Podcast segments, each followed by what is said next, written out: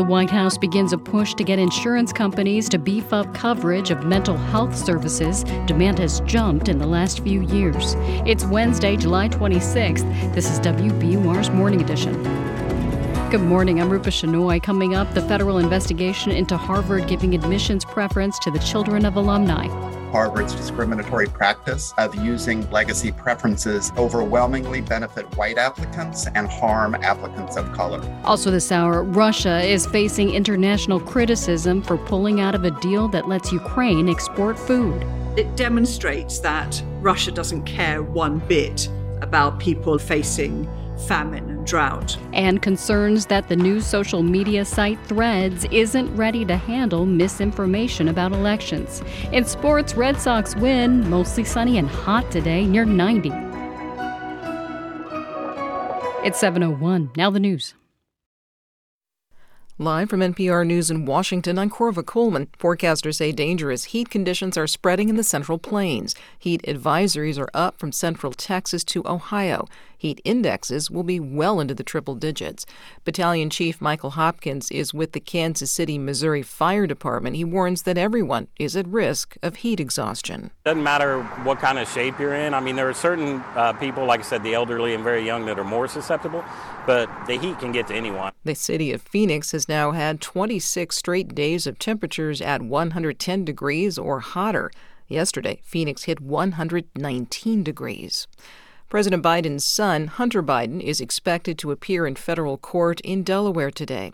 NPR's Windsor Johnston reports the younger Biden struck a plea deal with the Justice Department last month after a lengthy investigation. Hunter Biden is expected to plead guilty to two misdemeanor tax crimes during today's court appearance. The hearing is also expected to address an agreement between federal prosecutors and Biden to avert prosecution on a felony charge of illegally possessing a firearm.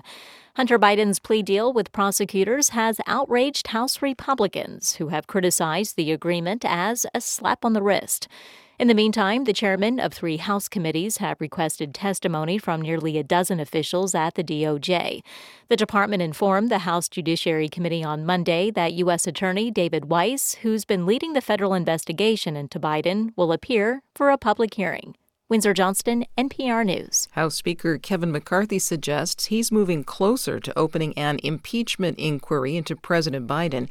The Speaker says there needs to be an investigation into alleged financial improprieties involving Biden and his son Hunter.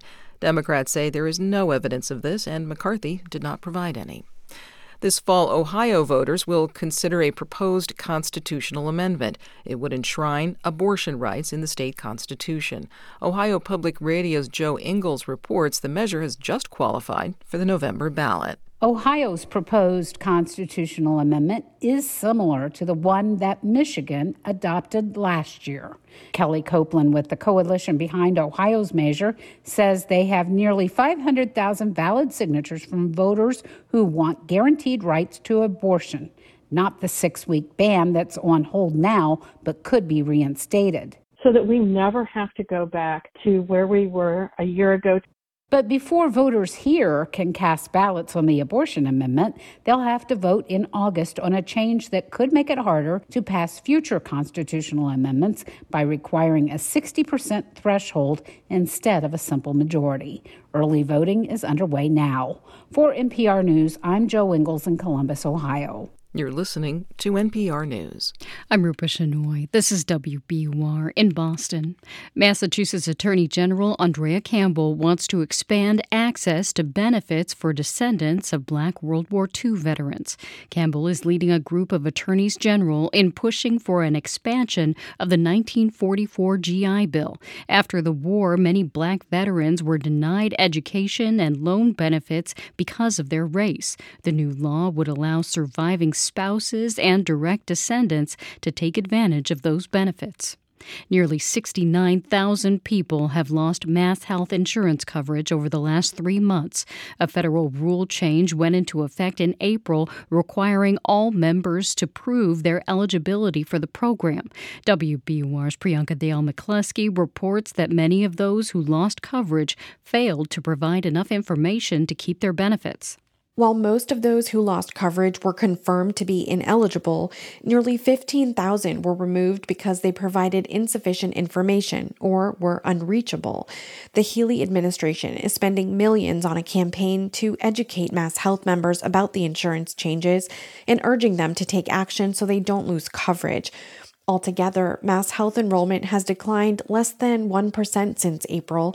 State officials expect many more people to drop off coverage in the coming months. Anyone who loses Mass Health benefits can sign up for other health plans.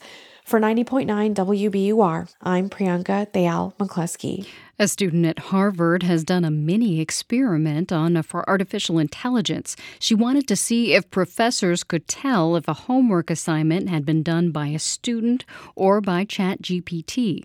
WBUR's Amy Sokolow spoke with her about the results. The student is rising sophomore Maya Bodnick. She recruited eight Harvard professors to grade an essay written for their class. She didn't tell them whether they were written by her or by the AI tool ChatGPT. In fact, Bodnick says ChatGPT wrote all of them. She says professors gave the essays A's and B's and one C. Given that ChatGPT, nine months out, is already a college level writer, I think that homework is never going to be the same again.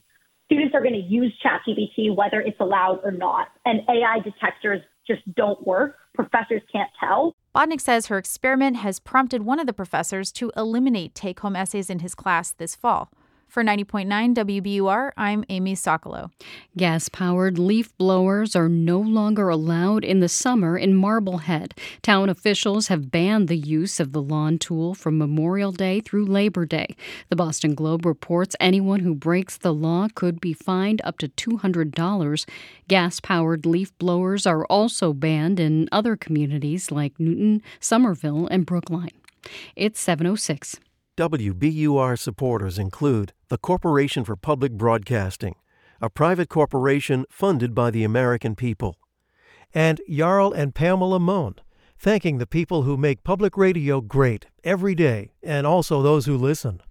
The Red Sox beat Atlanta 7 to 1 last night at a soggy Fenway Park. The teams will wrap up their two-game series tonight. Training camp opens for the New England Patriots today in Foxborough and fans are invited. The gates open at 8 in just under an hour. Practice gets underway at 9:30. But if you go, remember to prepare for the heat. It'll be mostly sunny today with a high near 90. Partly cloudy overnight. Temperatures will only fall to around 7 70. Tomorrow, mostly sunny and hot again. It'll be in the mid 90s, and we could get some afternoon storms. Sunny and 90s again on Friday. Right now, it's 68 degrees in Boston. Thanks for starting your day with WBUR. For the perfect spot to host your next event, discover City Space, WBUR's hidden gem on Commonwealth Avenue.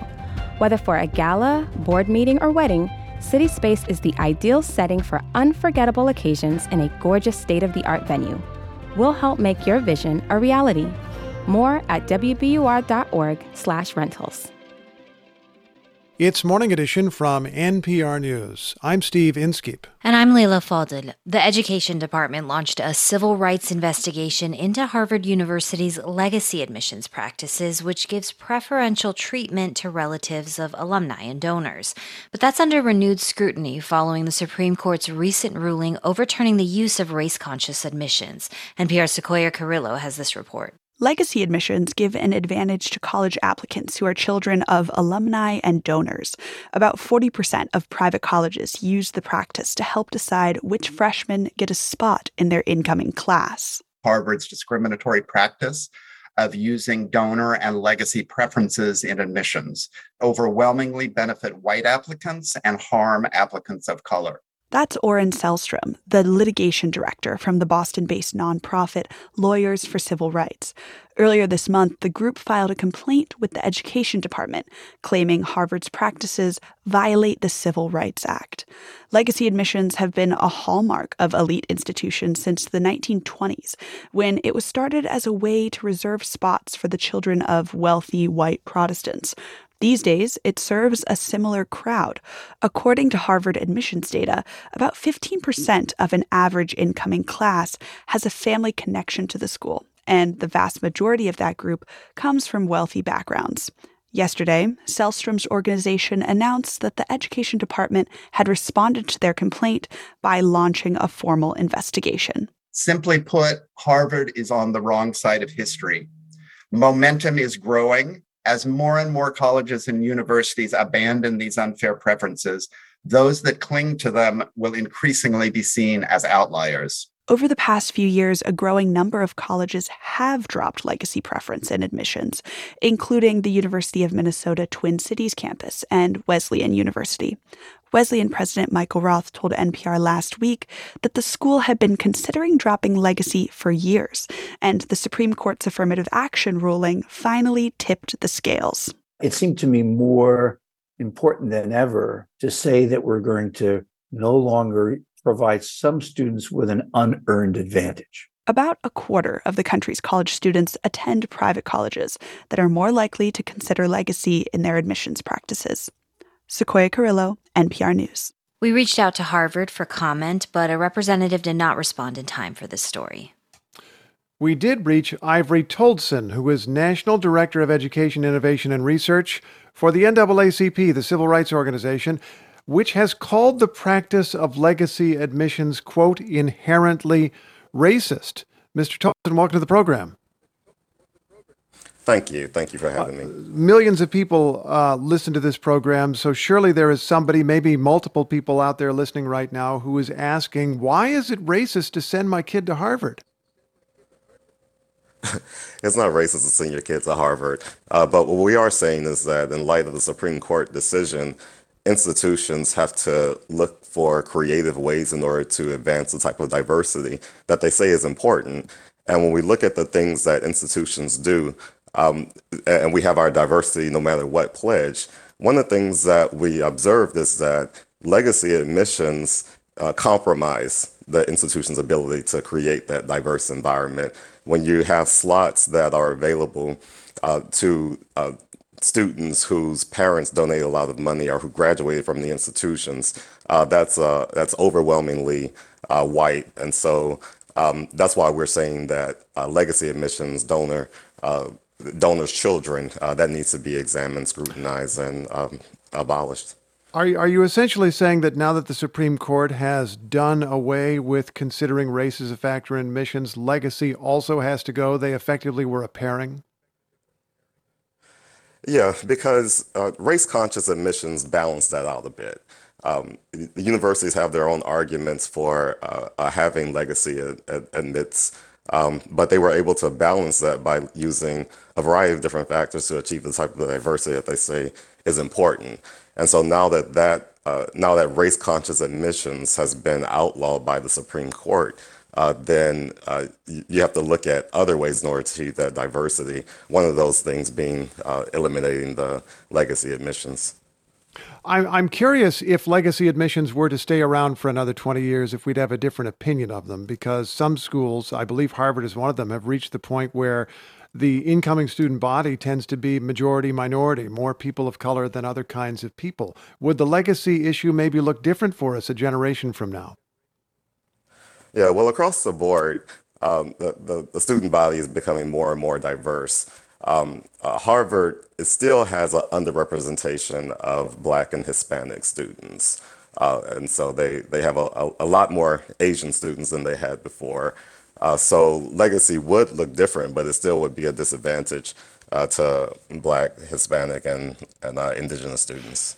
When we get down to it, is the real issue here money? Some people have more of it, some people have a lot more of it, and whether there are legacy admissions or not, wealthy families, according to study after study after study after study, have lots of different advantages in preparing their kids for getting into the schools that they want. No, because um, Black, Hispanic, and Indigenous students who who uh, applied to Howard and who got in through race-conscious admissions policies were very well qualified. Uh, they they had the the qualifications that it took to get into Harvard. Uh, but the problem is that Harvard receives thousands of more applicants than they can accommodate. So they have to be able to uh, make some strategic decisions on who they're going to accept when everybody is qualified. Oh, I see what you're saying. You're saying it's not it's, it's, it's, yeah, it's not that the wealthy kids were best best prepared. They were just best prepared to get the slot. In other words. Yes, the, the, wealthy kids are not better prepared than the, the than the students of, of color. Uh, the the real issue is institutional racism. Um, uh, it's people who have had access to things that others didn't have access to when it was illegal. Ivory Toldson of the NAACP, thanks so much. All right, thank you so much for having me. Opponents of Israel's government's plans to overhaul the country's judicial system are weighing their next moves after a defeat in the nation's parliament on Monday. Prime Minister Benjamin Netanyahu's coalition passed the first part of their program, stripping Israel's Supreme Court of its power to overturn certain government decisions and appointments. But where does the crisis leave Palestinians? To find out, we're joined by Hassan Jabarin. He's the director of Adalah, the legal center for Arab minority rights in Israel. He joins us now from Haifa. Welcome to the program. Hi, Lana. What was your reaction to Monday's vote in the Knesset and how it impacts the courts specifically for Palestinians, both citizens and Palestinians who live in occupied territories? This government is the most extremist, racist government in Israel history. This government main job description is to chase Palestinian rights in the West Bank, in Gaza, in Jerusalem, and Palestinian citizens of Israel we are not surprised from those actions of this government. In the last 10 years, really, indeed, the Israeli Supreme Court dismissed many of the Palestinian cases. They support the expanding the settlements in West Bank. They support the continuation of the occupation, and they support limiting the rights of Palestinian citizens. So Palestinians, in fact, became the victim of the debate in the Israeli Jewish society regarding the status of the court. And they are the marginal group, they are not representative in decision making uh, levels. Mm-hmm. So, of course, any limitation on the judicial review of the court will limit the rights of the Palestinians. When you say that this government is one of the most racist in Israel's history, if you could describe specific policies that you believe show that. Because the coalition agreement of the three parties include many principles and items to limit the Palestinian rights. For example, yesterday passed a new law, and this law said every town that has 700 families inside Israel, this town will be allowed to decide who will live in this town and who won't live. So Israel is the only place in the world that Palestinian citizens they are not allowed to buy and to purchase houses and to live in these towns. Now, one of the most far right members of the government, National Security Minister Itamar Ben Gvir, said after Monday's vote that it was just the beginning. What do you think that means when you hear it's just the beginning? What do you think is next?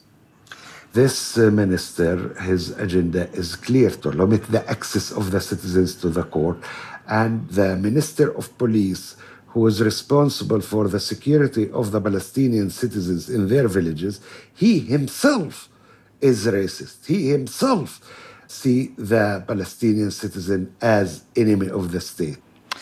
The protesters against the overhaul of the judiciary, the weakening of the judiciary in Israel, say there's an existential threat to democracy in the country. How do you view the state of democracy in Israel right now?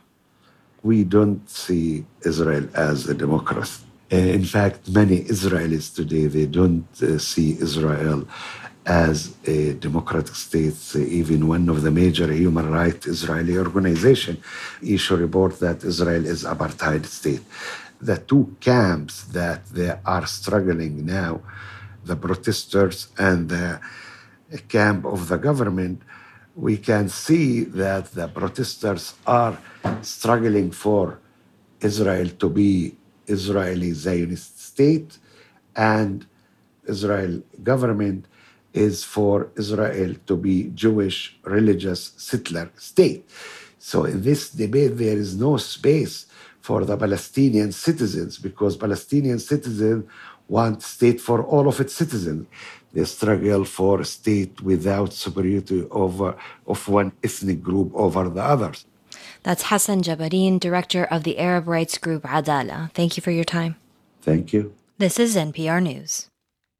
This is 90.9 WBUR. Thanks for starting your Wednesday with WBUR. Coming up in 15 minutes on Morning Edition, Meta's new social network Threads now has millions of users, but it hasn't outlined plans yet for how it plans to handle election misinformation that has voting rights groups worried. It's 720. Third places are the community you build outside of your home, school, or workplace. These are the places that can try to help rise up the folks that gathered there and provide really critical, sometimes life saving sources of information for communities. I'm Anthony Brooks. How third places strengthen community and how to rebuild those that were lost during the pandemic. That's on point this morning at 10 on 90.9 WBUR, Boston's NPR news station. There's a new big baby at Franklin Park Zoo. The zoo welcomed an endangered Maasai giraffe earlier this month. The calf is six feet tall and weighs nearly 200 pounds.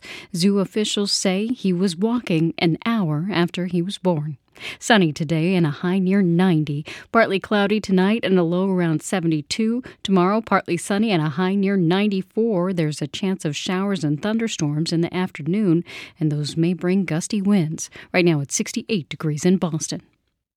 Support for NPR comes from this station and from USPS with Ground Advantage, the new two to five day package shipping service. Ground Advantage details are at usps.com/advantage the United States Postal Service, delivering for America.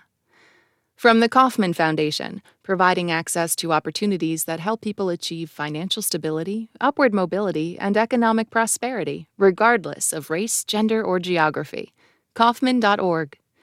From the estate of Joan B. Kroc, whose bequest serves as an enduring investment in the future of public radio and seeks to help NPR be the model for high quality journalism in the 21st century and from the John D. and Catherine T. MacArthur Foundation at macfound.org. This is Morning Edition from NPR News. I'm Leila Fadel. And I'm Steve Inskeep. I arranged to meet somebody in an alley last week. It was on a summer morning when the bricks were in shadow. And just as our producer Taylor Haney and I met at one end of the alley, Neda Shargi came through it from the other side.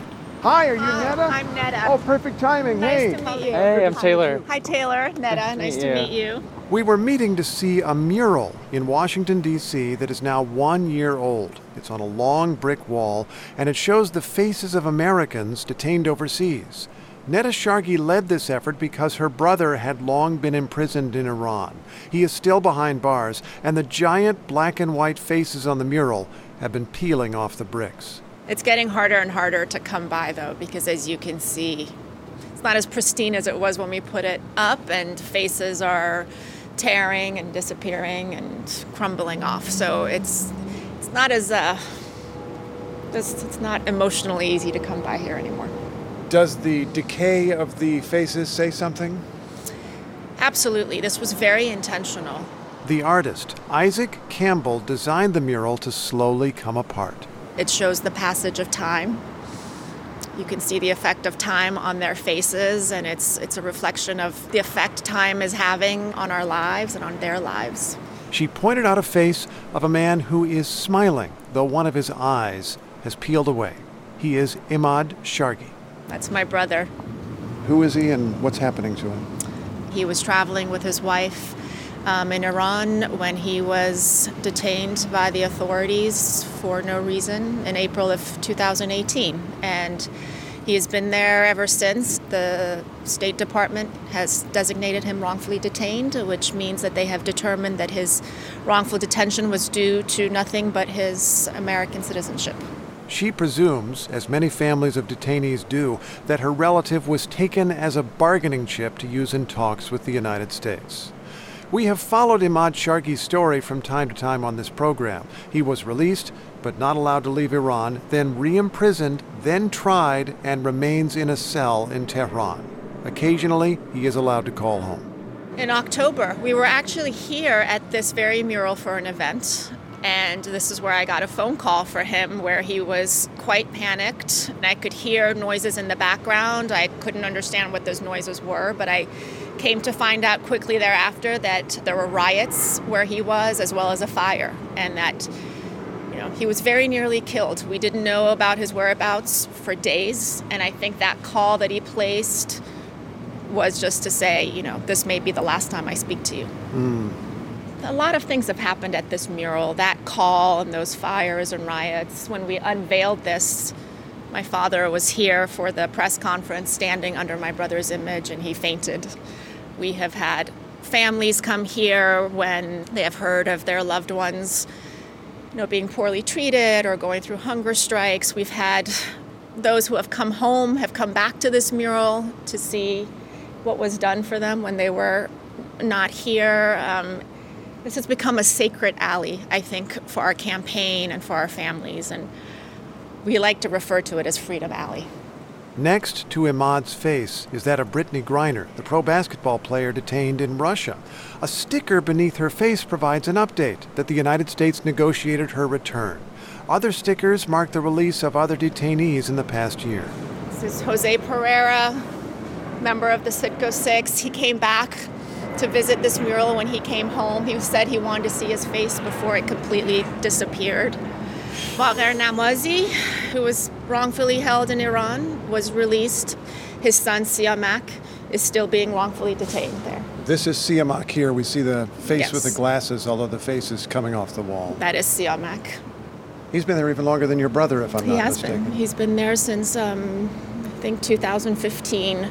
U.S. officials have taken every opportunity to say they are working for the release of prisoners in Iran. Occasionally, someone is released, but for Siamak Namazi and Imad Shargi, matters have moved slowly, as have larger U.S. negotiations over a nuclear agreement. Neda Shargi has routinely lobbied the U.S. government and even once attended a White House event where she handed a letter to President Biden. I have no doubt that they can bring all of these individuals home. Every once in a while over the last several years, there's been some story of movement, some suggestion that something is about to happen. And having talked to you and your family, I think of you and wonder what those moments are like for you. You think you can get used to it, but you never do. You go from thinking that next week, next month, you will have your loved one sitting at home with you to finding out that no, nothing. It's a roller coaster. We all describe it as, as you know, a roller coaster where you get excited, you lose hope, you get excited, you lose hope, and it never gets easier. You don't get used to it. You hear from Imad from time to time, right? I do. When's the last time? I spoke to him a couple of days ago. We're fortunate that if the internet is working and if the, he's allowed to call, he's, he's able to call for a few minutes. And what is his current situation inside the prison? You know, this, this is one of those questions that's always difficult to answer. Is my brother alive? Yes. Is he trying to keep his spirits high? Yes. But just, Steve, put yourself in his shoes. He is an innocent American citizen. I imagine he's wondering why he's there, why he's still there, and why no one is coming to get him. That takes a toll on your physical well being, on your mental well being. Now, when we record an interview for NPR, we sometimes listen for the closing thought, the ending of the story. Sometimes you know it the very second it's said. That's the end. We stood a little longer in that alley with Neda Shargi, looking at the decaying mural, and I was listening for the end. And then I realized there is no end. Not yet.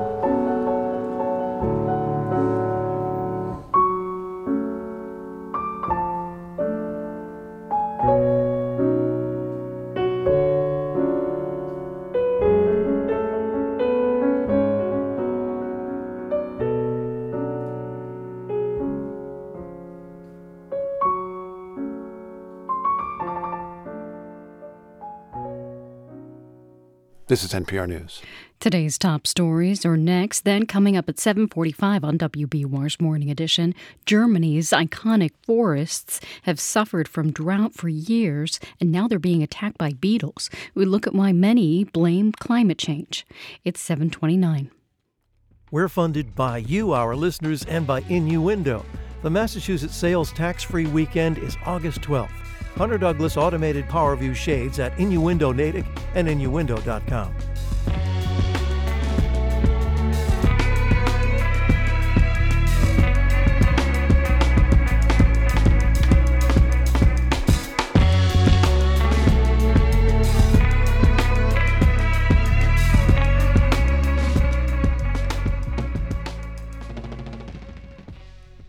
Live from NPR News in Washington, I'm Dave Mattingly.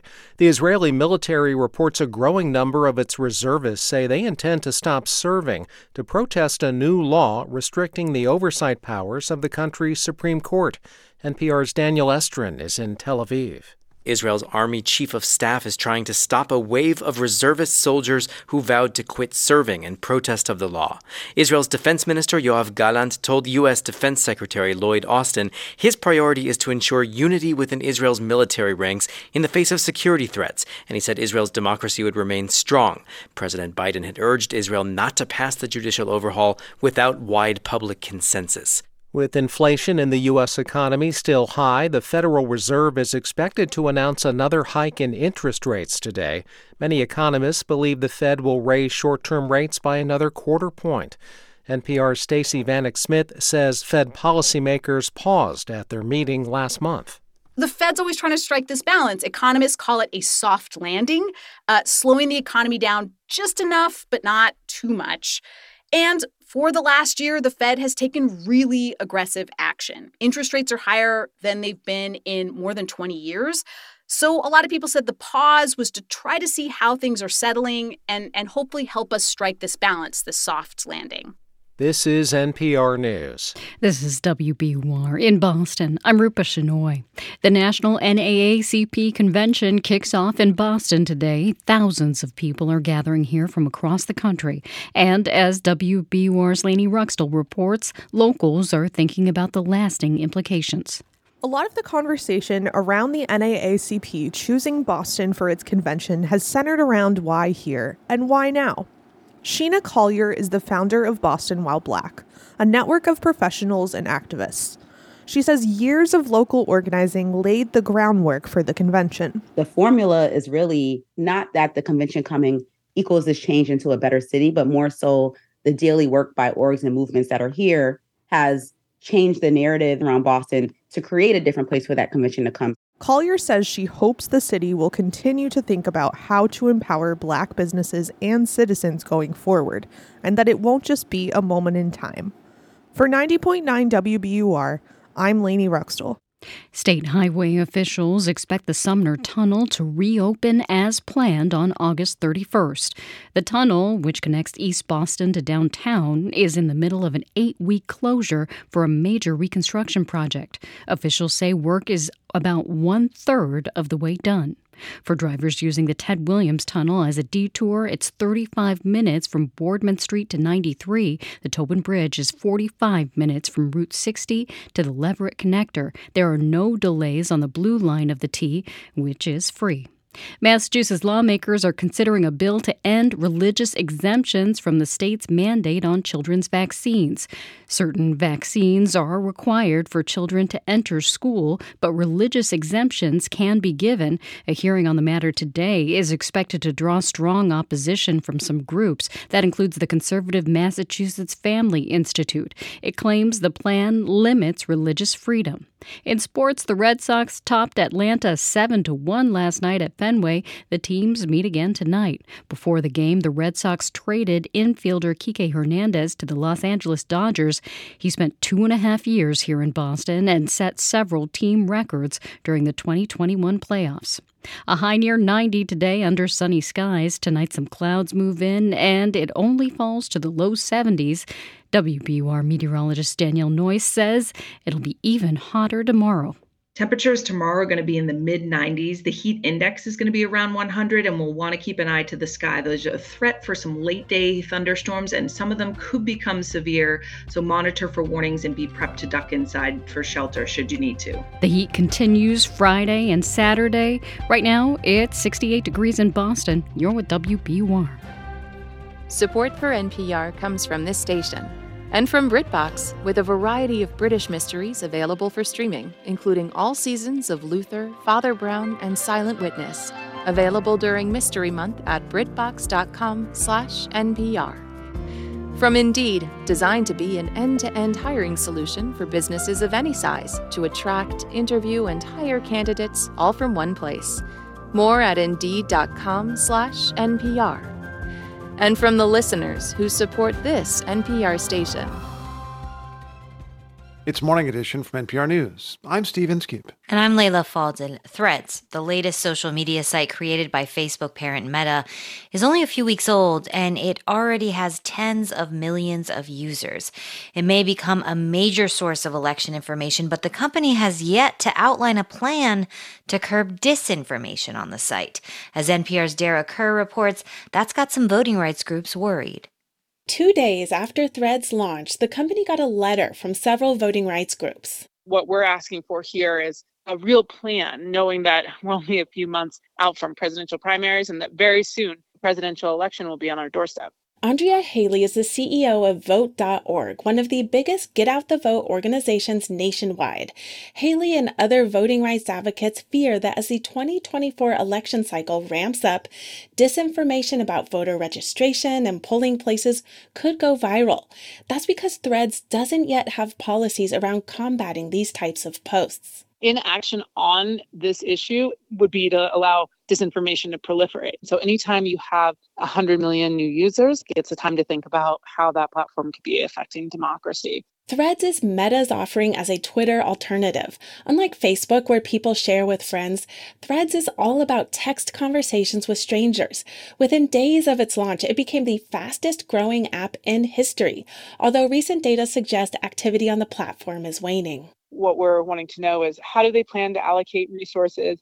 What are their rules and policies going to be at Threads? And how are they going to make sure that Americans are receiving accurate information about elections ahead of this presidential? Meta has policies for Facebook and Instagram, but it hasn't published any for Threads.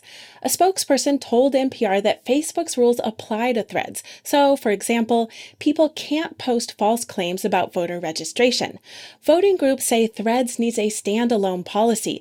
Otherwise, it's unclear how rules will be implemented and enforced.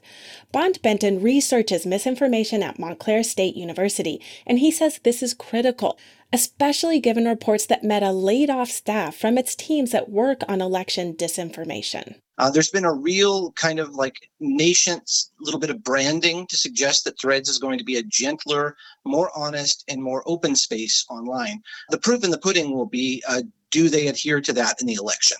The voting rights groups say they've yet to hear back from Meta on their letter. Dara Kerr, NPR News. Did you know this? Farm workers in this country are treated differently than other kinds of workers. In fact, in parts of this country, farm workers have been excluded from federal labor protections, such as the right to unionize and earn overtime. NPR's Ximena Bustillo has this profile of an activist who wants to change that. As I prepared for a trip out to the Yakima Valley in Washington state, I kept hearing about one guy, Jose Martinez. He's 67. He's originally from Michoacan, Mexico, but came to the U.S. when he was 14. I love the fields because you're free. The open air and everything. It's beautiful, and I am proud to do it, to be a farm worker. Why not? Not just any farm worker. He has been at the epicenter of monumental change in farm worker rights, knocking out win after win. I sat with him outside his home in Sunnyside, Washington. His journey started with a tractor accident that almost took his life. He got a lawyer, sued, and received a settlement. That was his first experience advocating for himself in the workplace. He decided to leave the fields and went to work for a dairy, but found the conditions there to be terrible as well. The hours were crazy long, and they had no breaks and even something as simple as sitting in front of a fan led to a scolding. What are you doing? I was getting a little air. I was told, that's not for you, that's for the cows. I don't care about you guys. He'd heard workers in other industries didn't have it so bad. Even if you work over eight hours a day, you at least get paid time and a half.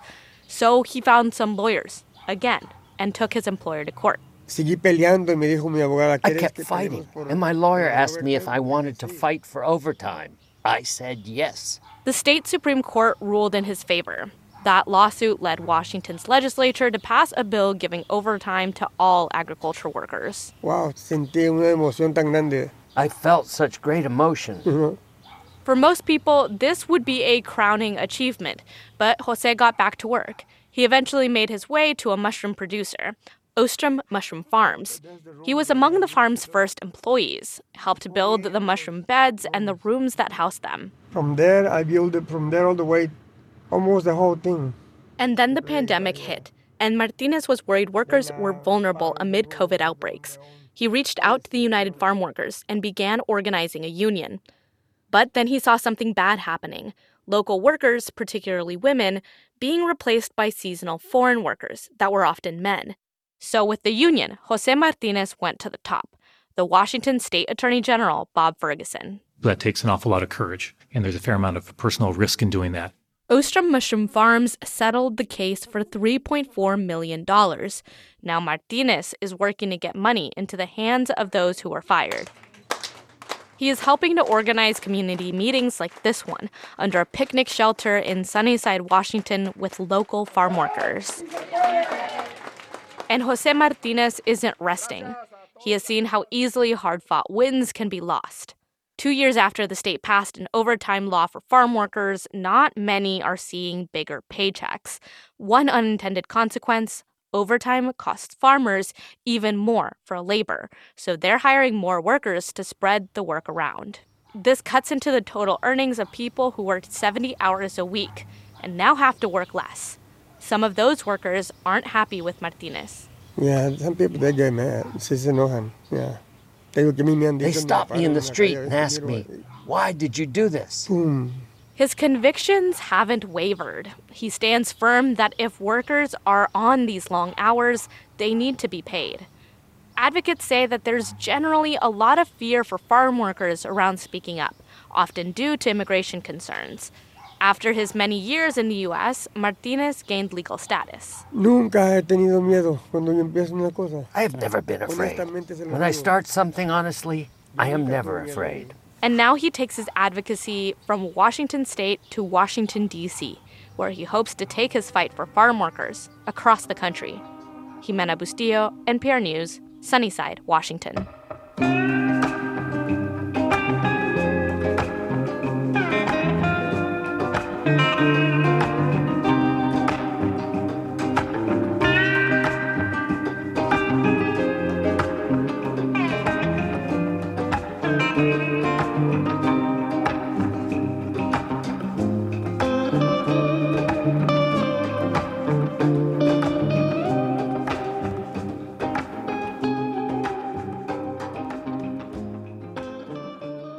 This is NPR News. Coming up at the top of the hour on WBUR's Morning Edition, the Federal Reserve is widely expected to raise interest rates today to their highest level in more than two decades. The hot weather continues today with clear skies and temperatures near 90. Tonight it grows a bit overcast and falls to the low 70s. Tomorrow it'll get to the mid 90s and there's a chance of showers and maybe a thunderstorm in the afternoon. Right now it's 69 degrees in Boston. We're funded by you, our listeners, and by BioNova Scientific, GMP manufacturing services for biologics. BioNovaScientific.com, where concept becomes cure.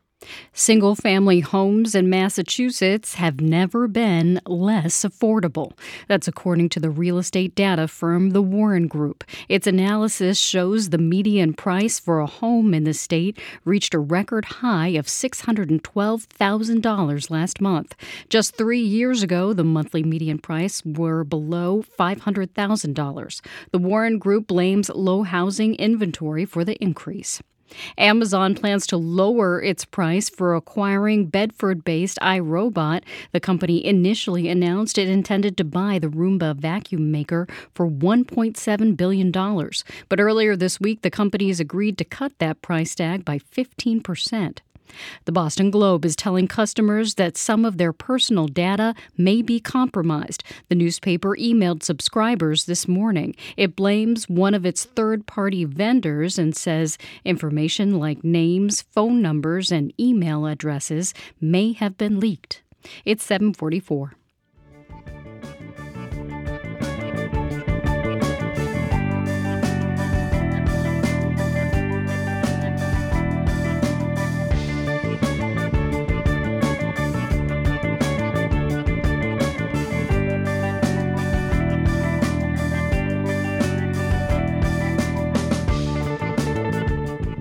Support for NPR comes from this station and from Ooma, a cloud based phone service for any size business with an automated virtual receptionist, video meetings, and other features to connect to customers and coworkers anywhere at ooma.com slash NPR. And from Fisher Investments. As a fiduciary, Fisher Investments is obligated to act in their client's best interest. Learn more at FisherInvestments.com. Investments in securities involve the risk of loss. This is NPR. It's Morning Edition from NPR News. I'm Steve Inskeep. And I'm Leila Fadel. The dense green woodlands of Germany that gave rise to the Grimm's fairy tales are turning gray and dying. Forest still covers a third of the country, but 80% of all trees are sick. Weakened by years of drought, they now face another onslaught bark beetles. As Esme Nicholson reports, some blame commercial forestry, but others say it's climate change. Andre Salomon wends his way through coniferous woodlands on a hillside in Germany's central Harz region. Salomon is a forester out looking for damage, and he doesn't have to search for long. Hier ist er. Das sind die Einbohrlöcher. He points to tiny holes in the bark of a spruce, the work of a beetle that has infested this entire region. Ähm, aber man sieht ja eindeutig, wie viele. Salomon shrugs. He says that with most trees in dire need of rain, the bark beetles are only finishing off the job, but it hurts all the same. Das macht natürlich schon ein bisschen. I won't deny, I'm sad to see a tree die a hundred years too soon. His melancholy is shared by tourists in this popular hiking spot. Silke Rohrbacher says she and her husband have been coming here for years and now barely recognize the trails. Ähm, we plan our hikes using Google Maps, which still shows photos of lush green forests. But you can no longer find the footpaths because the trees they led through have disappeared. The changed landscape also comes as a shock to business owner Wolf Goetz. He says it affected him so much that he co founded the Future Forest Initiative, which brings together tech startups and foresters to find solutions. Five to seven years ago, everything was deep, dark forest. The first time when I saw it with these gray trees with no leaves on it, it was a bit like a nuclear bomb was here. He says it's not difficult to get people on board because forests mean so much to the Germans, from the paintings of Caspar David Friedrich to the fairy tales of Brothers Grimm. The forest is a place of fear, mystification, but at the same time, it's a resource. Ulrike Zitzlsperger is Professor of German Literature at the University of Exeter. In fairy tales, very often the antagonist is banned to the woods. And then when they do emerge, they come resourcefully equipped to make their point. Um, Andre Salomon says foresters like him are often cast as fairy tale bad guys, and that some blame the spruce monocultures of commercial forestry for the current situation. So he's experimenting with species from the US like Douglas fir and red oak we don't have to go and see spruce trees, right, to see the misery that German forests are facing at the moment. Professor Henrik Hartmann is head of the Julius Kühn Institute for Forest Protection. He says the real issue is not industrial forestry, but climate change, which is affecting all species, even those considered indigenous. If you look up, you will see lots of sky. 10 or 12 years ago, we thought that beech is actually our best option for climate change. And along with the trees, our hopes died. Then we thought, well, we still have lots of oak. And oak actually has a deep rooting system. Oak's going to be our future. Well, now if you look up, that doesn't look very much like future, does it? Hartmann says it's difficult to envisage the future of Germany's forests, and Salomon agrees. I'm not going to put a bet on what these woods will look like in a hundred years. Maybe this will all be palm trees. He quips that maybe Snow White and the Seven Dwarfs are from Hollywood after all. For NPR News, I'm Esme Nicholson in Quedlinburg. This is NPR News. Coming up at 8:15 on WBUR's Morning Edition, we hear from philanthropist Melinda French Gates about her efforts to put more women in positions of political power. It's 749. Poet Terrence Hayes continues to chew over the sonnet in his most recent collection. So I'm very aware, and I say in my teaching to my students, about bending the rules so that we know that there was a rule to be broken Otherwise, it's, it's anarchy. I'm Mary Louise Kelly. We speak with the award winning writer about his new collection, So to Speak, on All Things Considered from NPR News. Listen today starting at 4 on 90.9 WBUR. Here's a look at some of the stories we're following this Wednesday morning. A federal judge has blocked new Biden administration policies that sharply limit who can apply for asylum. At least 34 people have died in Algerian wildfires as a heat wave sweeps across North Africa.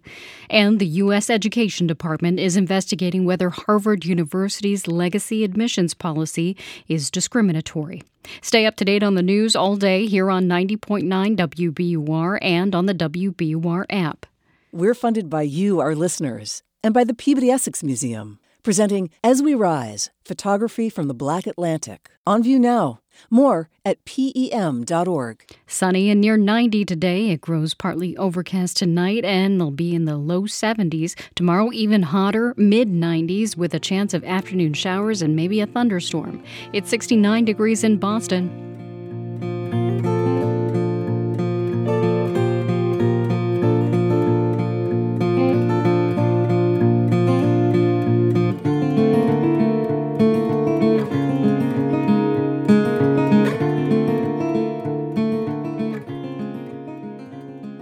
It's Morning Edition from NPR News. I'm Steve Inskeep. And I'm Leila Fadel. Grain prices are rising again. As Russia ramps up attacks on Ukrainian silos and ports, Russia withdrew from a deal that allowed Ukraine to export its goods to world markets despite the war. The U.S. and Europe have been working on alternative routes, though the options are limited, as NPR's Michelle Kelemen reports.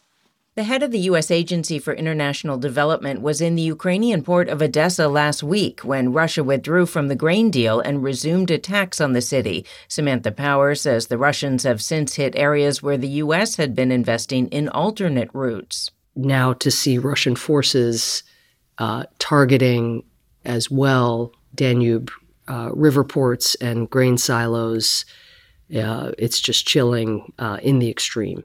Power says Ukraine managed to boost exports along that river route from 55,000 metric tons of agricultural goods a month early last year to 2.2 million this past May. It's also made progress in rail and road exports, though shipping through the Black Sea is far cheaper and better for the Ukrainian farmers' bottom line.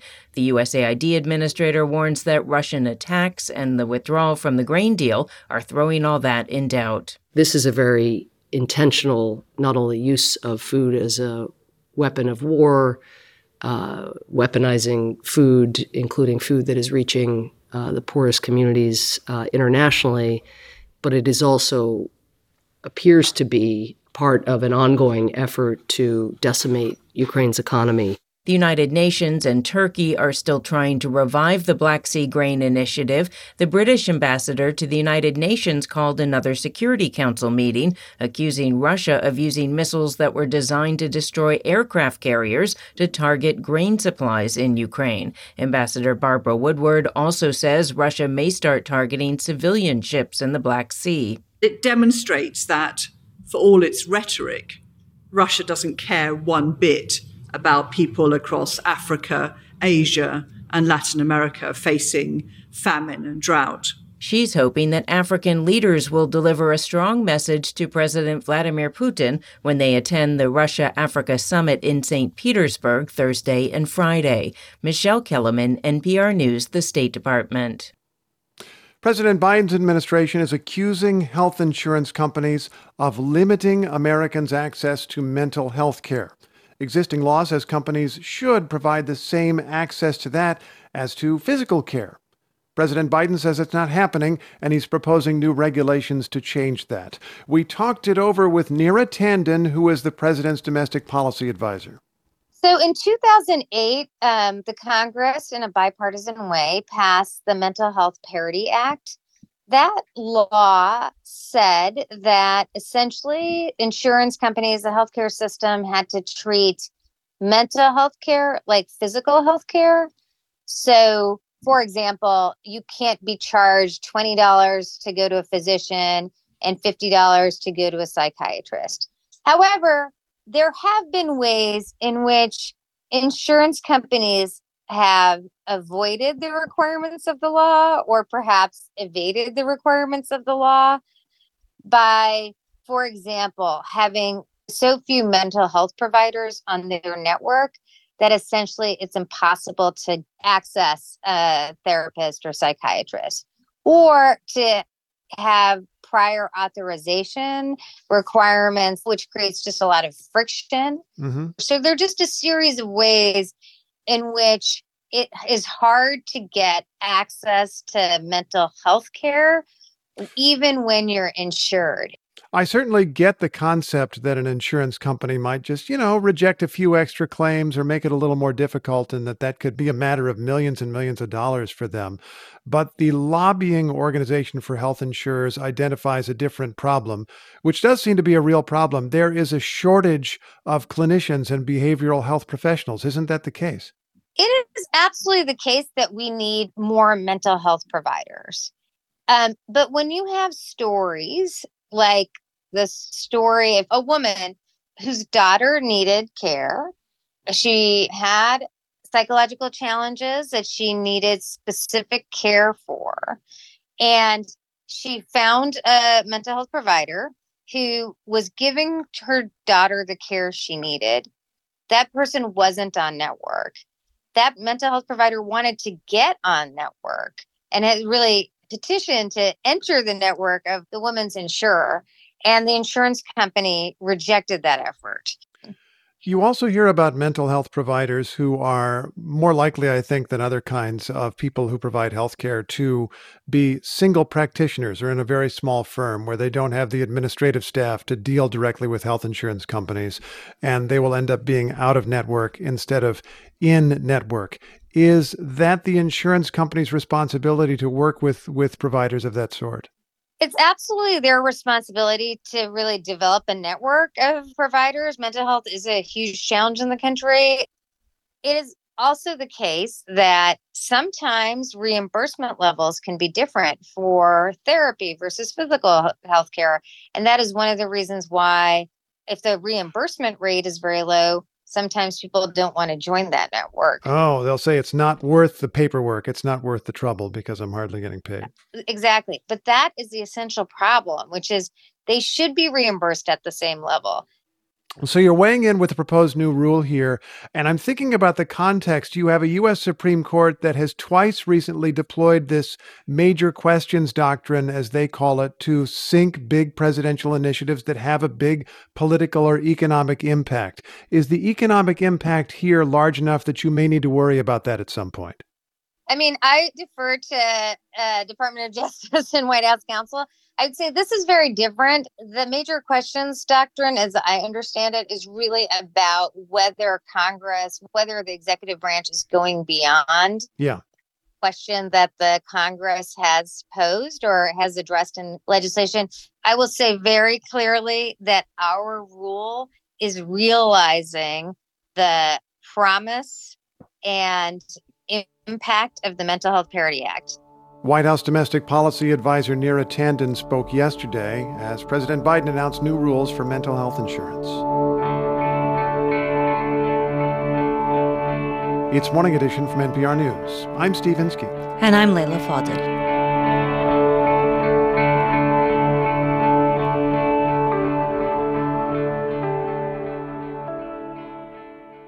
Coming next Wednesday to WBUR City Space, the culture of comic books. We'll have a conversation about comics and graphic novels and meet some of the Boston based artists behind them. Get information and tickets by visiting WBUR.org slash events. Near 90 and sunny today. It only dips to the low 70s tonight and some clouds will move in. Tomorrow, a heat advisory goes into effect for most of the area. It'll be in the mid 90s with a chance of afternoon showers and maybe a thunderstorm. Right now it's 70 degrees in Boston, and we're coming up on 8 o'clock. WBUR supporters include the John S. and James L. Knight Foundation, helping public radio advance journalistic excellence in the digital age. Informed communities, essential for healthy democracy. KnightFoundation.org. I'm Weekend Edition host Sharon Brody, and this is 90.9 WBUR FM Boston, 92.7 WBUA Tisbury, 89.1 WBUH Brewster. You can listen anytime with our app or at WBUR.org. WBUR, Boston's NPR news station. Despite slowing inflation, the Federal Reserve is expected to hike interest rates today to the highest level in 22 years. It's Wednesday, July 26th. This is WBUR's Morning Edition. Good morning. I'm Rupa Shenoy. Coming up, a federal judge has blocked new Biden administration rules that dramatically limit who can apply for asylum. Also, the struggle to sort out how to pay farmers and cities to use less water from the Colorado River.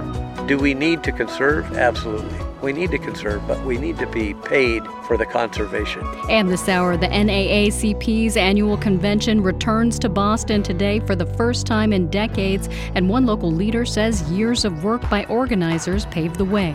The daily work by orgs and movements that are here has changed the narrative and, and started to change the conversation around Boston to create a different place for that convention to come. Sunny and near 90 today. It's 801. Now the news. Live from NPR News in Washington, I'm Corva Coleman. With inflation in the U.S. economy still high, the Federal Reserve is expected to resume raising interest rates when it wraps up its latest policy meeting today. As NPR's David Gura reports, many economists believe the Fed will announce another quarter point hike in rates. This would be the 11th interest rate increase since March of 2022. At their last meeting, policymakers paused. They decided not to hike interest rates, hoping to get a better sense of how much progress they'd made in their war on high inflation. Well, in June, it slowed to 3% on an annual basis. That's still above the Fed's target of 2%.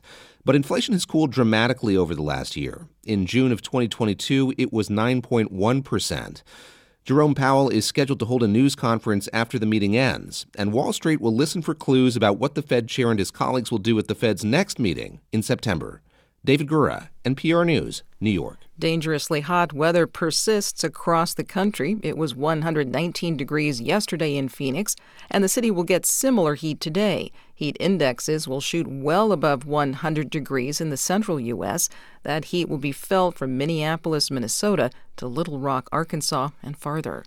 President Biden is proposing a rule that would force health insurance companies to improve coverage for mental health services. Patients often find they have to go out of the insurance network for coverage, and mental health services can be more expensive. NPR's Yuki Noguchi says the rule would address shortcomings in existing law. It's trying to strengthen existing policies that are already in the books, and it wants to do so by closing loopholes that have left patients with too few options for mental health care covered by insurance. And, you know, historically, insurance didn't cover care like therapy the same way it did physical care like surgery. And an, a landmark 2008 law tried to change that, but insurers found ways around it. NPR's Yuki Noguchi reporting. A Texas A&M professor was placed on leave after she was accused of making critical comments about Texas Lieutenant Governor Dan Patrick. Member station KERA's Toluwani Osibamowo reports it's brought up some questions about the role of state politics in the university's operations. Texas A&M investigated Joy Alonzo after she reportedly criticized Patrick and the state's response to the opioid crisis during a lecture at another school. Laylan Copelin is vice chancellor of marketing with the university system. He defended the decision. The University of Texas medical branch had issued a public statement censoring her and it would have been irresponsible for us not to have looked into it. Alonzo returned to her job after an internal investigation. It's just the latest controversy at the school. Last week, the university's president stepped down after the failed hiring of a black professor. For NPR News, I'm Toluwani Osibamowo in Dallas. This is NPR. This is WBUR in Boston. I'm Rupa Shenoy. The NAACP National Convention gets underway in Boston today. The country's oldest and largest civil rights organization was founded here. And WBUR's Walter Wuthmann reports this is the first time the group is gathering here in more than 40 years. Thousands of people are traveling to Boston for the NAACP's 114th annual convention. Boston branch president Tanisha Sullivan says the local chapter has spent months planning for the event, which will showcase the city on a national stage. Sullivan says 90% of their contracts for things like food and transportation went to businesses owned by women or people of color. these businesses have the opportunity to participate in conventions going forward, not just the NAACP convention, but any convention that comes to Boston. Vice President Kamala Harris will deliver the keynote address this weekend. For 90.9 WBUR, I'm Walter Wuthmann. The Massachusetts Senate is considering ways to reform the state's gun laws. Senate leaders say change is needed to address gun violence. They have not put a timeline on the plan. The move comes after House lawmakers backed down from a plan to advance its own 140 page gun reform bill this month. House leaders now say they may take up that plan in the fall. Personal care attendants who work with seniors and people with disabilities are asking for better wages and benefits. Nirvani Williams reports the attendants union is making its case directly to Governor Healey. Janice Guzman has been working as a personal care attendant for 20 years, taking care of her mom who has dementia and Parkinson's disease.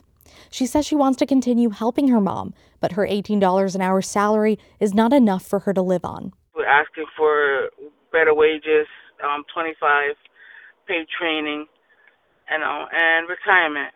Guzman and other organizers say Maura Healey promised to address the PCA worker shortage by supporting an increase in pay during her campaign. Guzman says Healey still hasn't kept her promise. The organizers say they're hoping for a better contract when they meet with state representatives at the negotiating table on August 1st. For the New England News Collaborative, I'm Nirvani Williams. Sharon Durkin is headed to the Boston City Council. She won a special election yesterday for the vacant District 8 seat. That district includes the Fenway, the Back Bay, and Beacon Hill. Durkin beat Montez Haywood with about 70% of the vote. Both plan to run for the position again in this fall's election. It's 806. WBUR supporters include the estate of Joan B. Kroc whose bequest serves as an enduring investment in the future of public radio and seeks to help NPR produce programming that meets the highest standards of public service in journalism and cultural expression. The Red Sox beat Atlanta 7 to 1 last night at Fenway. The teams will finish their two-game series tonight. Fans are now allowed inside Gillette Stadium for the first day of Patriots training camp. Practice doesn't get underway until 9:30. The Pats' first game, preseason game, will be held August 10th. Their season opener is September 10th. Mostly sunny today with a high near 90, partly cloudy overnight. Temperatures will only fall to around 70. Tomorrow, mostly sunny and hot again. It'll be in the mid 90s, and we could get some afternoon storms. Sunny and 90s again on Friday. Right now, it's 70 degrees in Boston. Thanks for starting your day with WBUR. Want some new summer reads on us? Sign up for WBUR's Beach Books newsletter in the month of July, and you could win a $30 gift card to Beacon Hill Books. We're picking from our subscribers each week, so sign up for Beach Books at wbur.org/slash beachbooks. This is Morning Edition from NPR News. I'm Leila Fadel. And I'm Steve Inskeep. Good morning. Taiwan is arming for the possibility of some future war with China. We'll hear about that in a moment. First, we have an update on interest rates which people will know about if they have credit card bills or they're considering buying a new house or a car. People know interest rates are far higher than they have been in years. Last month, the Fed did take a break from interest rate hikes, which made consumers and Wall Street very happy. But then today, the Fed is going to announce what it plans to do next. NPR Stacey Vanek Smith will be at the Fed meeting today. Hey there, Stacey. Happy Fed Day, Steve. Oh, thank you. Delighted uh, that you've joined us on this near holiday. What happens now? Well, today everyone's expecting the Fed will unpause. We're expecting to see it raise interest rates by a quarter percentage point. Why end the pause?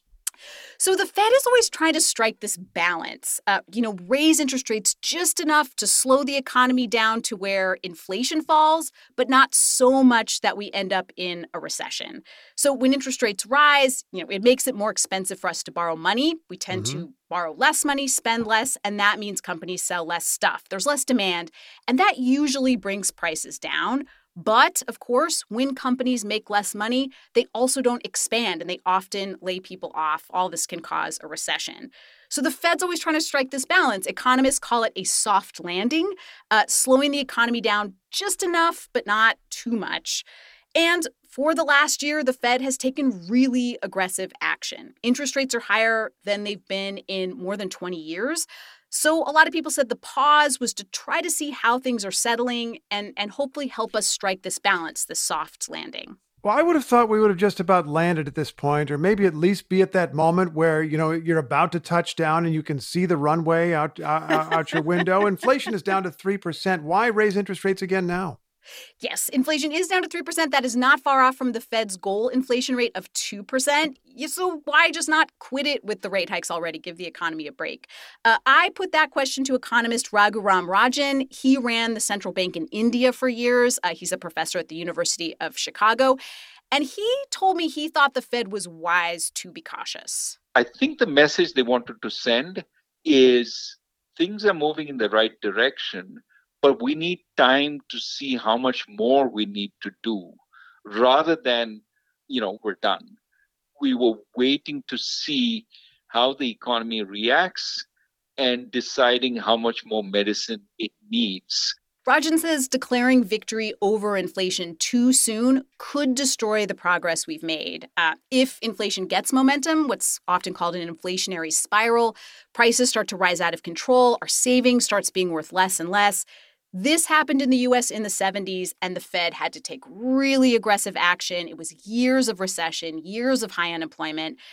And right now in the US, everything is moving in the right direction. And Rajan says the Fed probably does not want to risk taking its foot off the brakes too soon.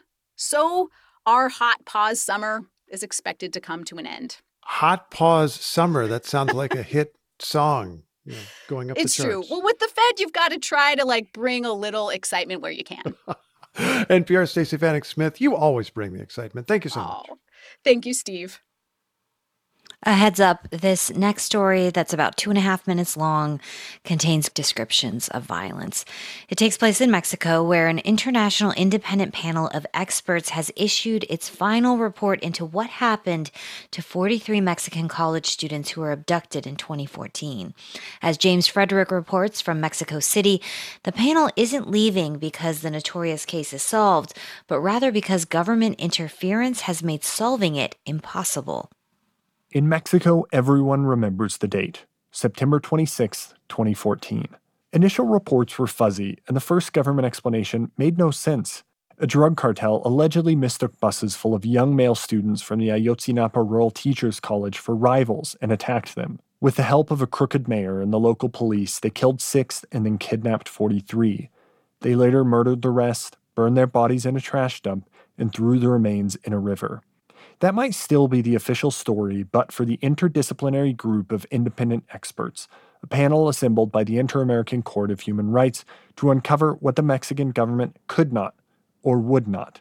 Issuing their final report on Tuesday, they concluded this was not a mystery, but rather a cover up. Estas llamadas Investigator Angela Buitrago says the Mexican government was closely tracking the events of the Ayotzinapa students that night. The Army, Navy, police, and surveillance agencies shared hundreds of calls and messages before, during, and after the kidnapping. Soldiers and Mexican investigators lied in testimonies. The group says so much evidence has been destroyed that fully piecing the events together now is not possible. El desafío fue monumental. With the Mexican government impeding their work at every step, the investigation has been a monumental challenge, said investigator Carlos Beristain. As such, the independent panel's work has come to an end. It's unlikely we'll ever know exactly what happened, and more importantly, why these young men were disappeared. It's hard to overstate the shadow the 43 Ayotzinapa students still cast over Mexico almost a decade later. Their disappearance and their families' agonizing, endless search for justice has come to symbolize so much of what ails Mexico corruption at every turn, grieving families searching for answers, and violence in equal parts unthinkable and senseless. For NPR News, I'm James Frederick in Mexico City. China and its neighbors are in an arms race to deter war or prepare for one. On Taiwan, private companies are pivoting to defense and making weapons. NPR's Emily Feng reports. Plastic injection molding machines hum here at Huamei, a company in Taiwan city of Tainan. This is the technology that Huamei once used to make Buddhist temple decorations. Vice President Lin Shunfu explains. This is a banner for supporting votive offerings. It was one of our first products. Currently, Huamei makes eyewear, skiing goggles, sunglasses, and diving masks. But Mr. Lin has his eye on outfitting militaries. Today, he's testing Huamei's new line of eye protection for Marine or Navy use. Taiwan is looking for creative ways to boost its defense abilities in a short period of time. And it's loosening one strict procurement rules to allow private companies like his to develop dual use technologies for its military. Every year, Taiwan spends billions of dollars to buy American defense equipment. It's almost like we're paying the US protection money. But if US companies could support local businesses, some of the benefit would return to Taiwan and ensure we help each other. China's military has already conducted military exercises twice simulating a blockade of Taiwan. In a real conflict, a blockade would make it impossible for any weapons or reinforcements to be shipped in. So Taiwan's manufacturers are asking, why not make more defense equipment at home? Every country aims to be technologically self reliant and should be building up its own supply chains. So, when the need arises, we can quickly rise to meet our own national security needs. That's Max Luo, the founder of Geosat. It's a Taiwanese company that once made drones used to spray pesticides on agricultural fields or even deliver packages. But given the growing threat from China, Geosat is pivoting to dual use drones that can also be mounted with guns, drop bombs, or surveil enemy sites. What the Ukraine war has taught Taiwan is that small and medium sized drones can be used en masse and that commercially available drones can be rapidly modified for the battlefield as well. The US sells billions of dollars of weapons and defense systems like F 16 fighter jets to Taiwan every year. But those deliveries can be delayed if the US has more urgent orders to fill. Because of the war in Ukraine, we see everyone's weapons inventories were depleted too quickly. Bring Taiwan into your defense systems. Move some production lines to Taiwan. With that thought in mind, 25 U.S. defense contractors visited Taiwan in May, meeting with government officials and local companies, looking for ways to make new systems together. But progress is slow. Contracts can take years to be approved, and U.S. export controls prevent many technologies and components from leaving the U.S. Mr. Luo, Geosat's founder, says Taiwan is working to address any security vulnerabilities, and it is best placed to create what he calls red free or China free supply chains. We had a short time period to substitute out every Chinese made part in our supply chain. We did it mostly by sourcing from the European Union. Of course, this also tripled our costs. And Taiwanese companies argue making arms and defense equipment is a natural step. The island's economy boomed in the 1970s as it became a manufacturing hotspot for cheap plastic and electric components. Now it's the world's foremost semiconductor manufacturing base. In the future, Taiwanese companies say, let us make weapons.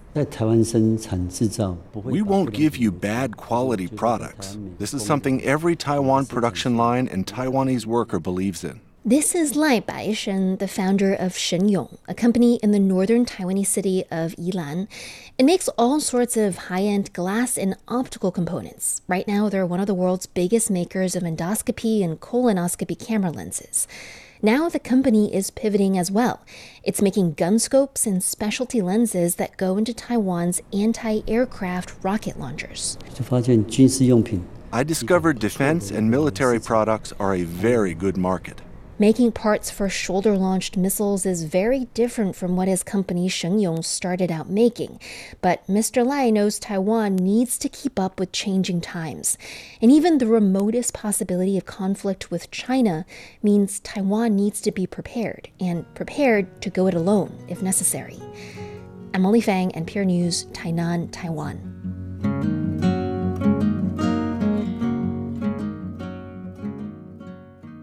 This is NPR News. Good morning. I'm Rupa Shenoy. Thanks for starting your Wednesday with WBUR. Coming up in 20 minutes on Morning Edition, the squabbles have begun over how to implement the details of a landmark deal made this spring to share and conserve water from the Colorado River, beginning with who gets paid to use less water. It's 819. Third places are the community you build outside of your home, school, or workplace these are the places that can try to help rise up the folks that gathered there and provide really critical, sometimes life saving sources of information for communities. I'm Anthony Brooks. How third places strengthen community and how to rebuild those that were lost during the pandemic. That's on point this morning at 10 on 90.9 WBUR, Boston's NPR news station. Our first heat wave in nearly a year could begin today as some of the hottest weather of the summer moves in. WBUR meteorologist Danielle Noyes is here to tell us all about it. Good morning. Good morning, Rupa. So let's start with today. What should we expect? So temperatures today are going to come close to 90 degrees. I'm forecasting a high of 90, but it's a little bit questionable as to whether or not we'll actually make it there. Uh, the humidity today, Rupa, is not going to be all that oppressive. I mean, yes, it's going to be a little bit humid, but there shouldn't be a huge issue in terms of heat index values. Uh, those will be in the low 90s today, and today is actually storm free, which is a welcome change compared to some of the weather we've had lately. And then tomorrow, the National Weather Service has a heat advisory going into effect. How bad will it get? So temperatures are going to be in the mid 90s. I'm forecasting a high of 94 for Boston both days. And the biggest difference is the humidity does go up. So when you factor that in, the heat index value is going to be close to 100 degrees for tomorrow and Friday. And that's when it starts to impact the body. And you have to kind of keep that in mind, particularly if you are going to be outdoors the next couple of days. Okay. When do we finally get some relief? Well, actually, I think Saturday we have a shot of hitting 90, 91. Actually, earlier in the day, there's going to be a front coming in. So there'll be some thunderstorms and that will break the heat, but not until later on Saturday. So if we hit 90 today and again on Saturday, this will go down as a four day heat wave. And then relief will come in on Sunday. So it'll be a noticeable change, much drier air too. So the second half of the weekend turns much more comfortable with a high around 80, which is a big difference. You mentioned the humidity compared to a lot of other places places, we haven't had a lot of extreme heat here this summer, but it has been very humid. Is that something that could be increasing because of climate change? Um, it, it could be for sure. I mean, I'm sure you've heard the stories across the country of the extreme heat and across really the globe. Um, last summer, we had two heat waves that were pretty long ones, six and seven days respectively in uh, July and August. We haven't had that this year. Um, we've only hit 90 degrees twice in the city, but this is obviously going to be an extended stretch. And I think we had the longest stretch of dew point values. That's the measure of the amount of moisture in the atmosphere linked to humidity. We had the highest stretch of that um, going back through the month of July for the city of Boston.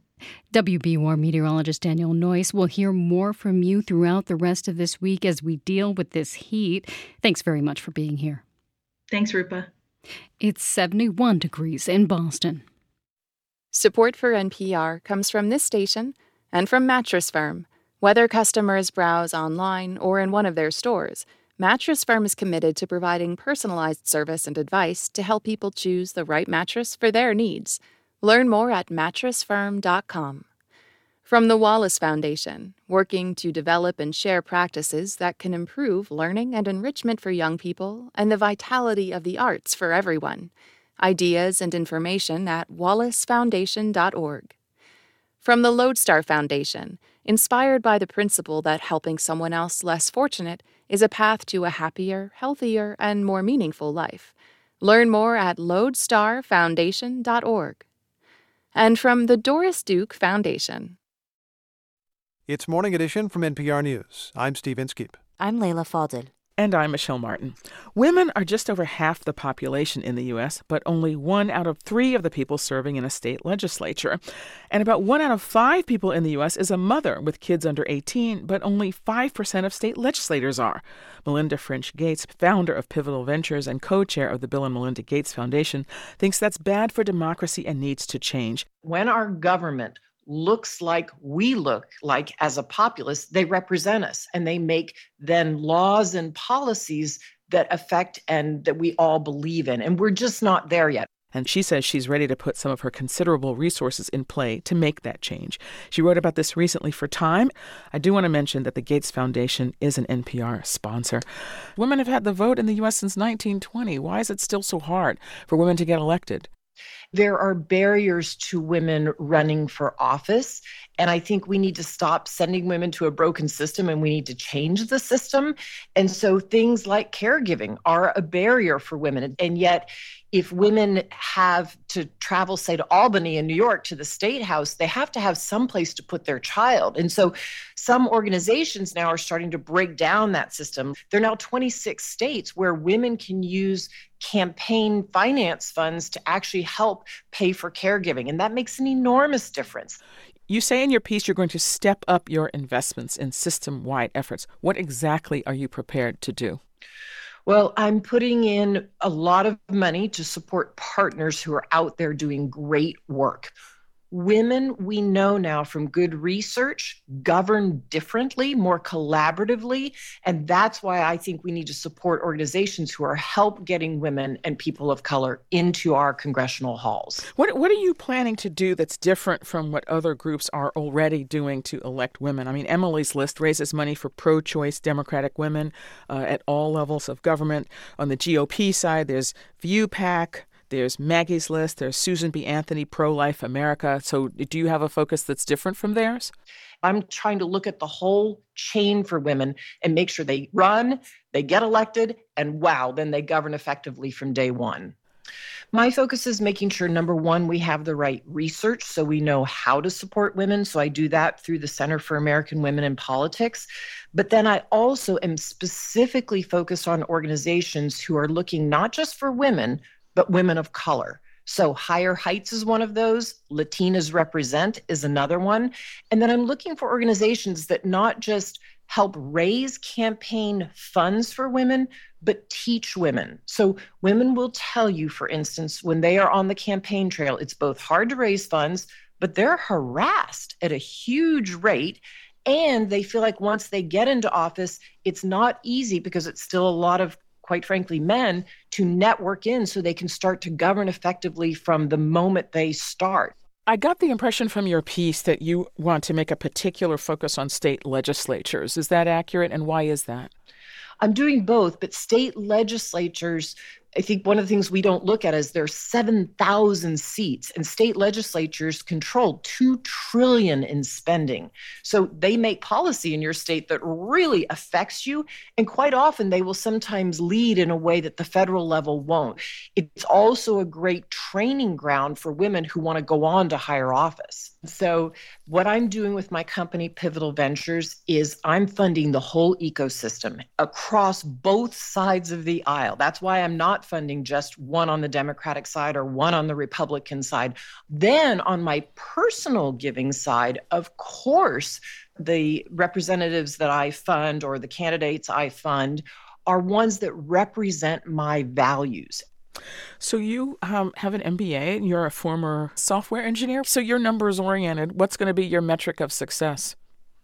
Parity. Hmm, parity. When we have women at 50% of state legislatures and 50% at the federal level, we will have succeeded. And we should not stop before we get there. Of the women and men in state legislatures and at the national level, they should look like us.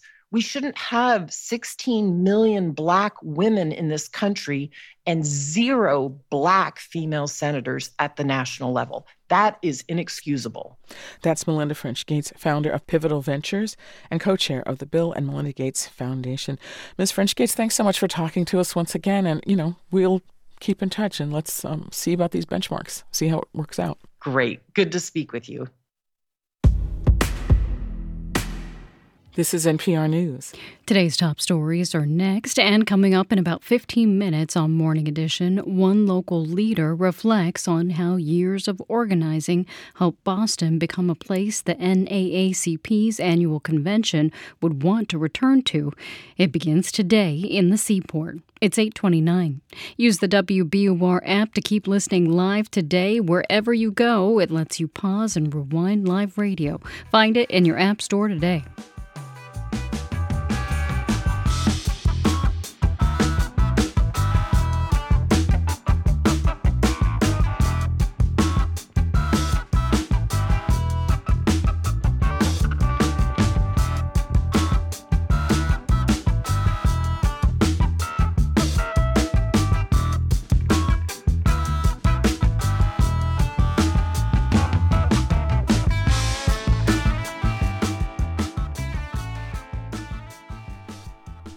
Live from NPR News in Washington, I'm Dave Mattingly.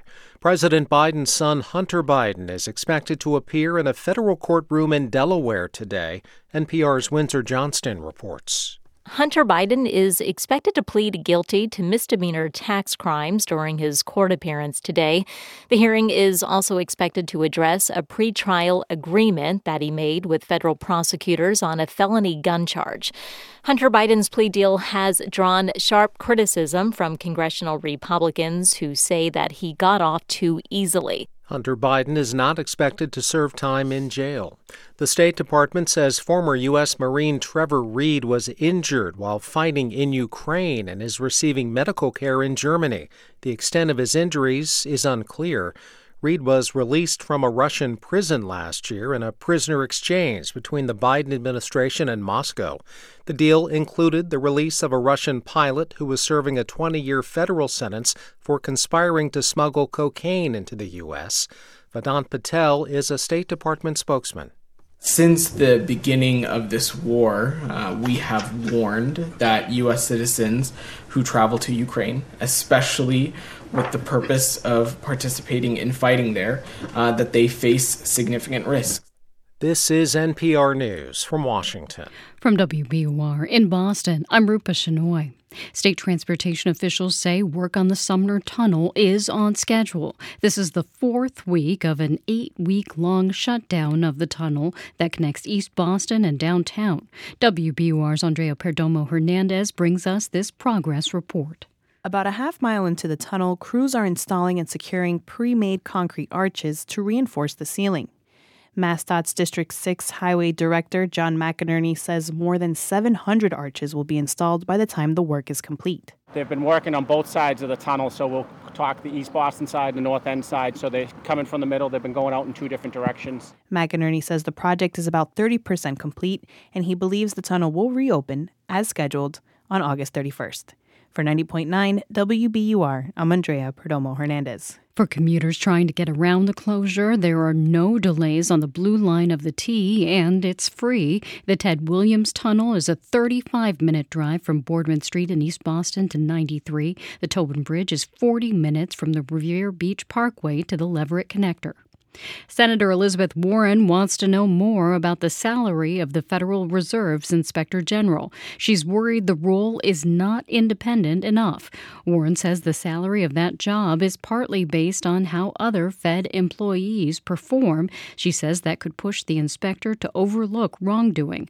Warren has been pushing for tighter banking regulations since the collapse of Silicon Valley Bank earlier this year. New Bedford is the latest community in the state to ban miniature bottles of alcohol. The city's licensing board voted this week to enact the ban starting on November 1st. However, that might be delayed by city councilors who say the ban would hurt liquor store owners. Other communities that have banned the miniature bottles include Chelsea, Newton, and Falmouth. It's 833.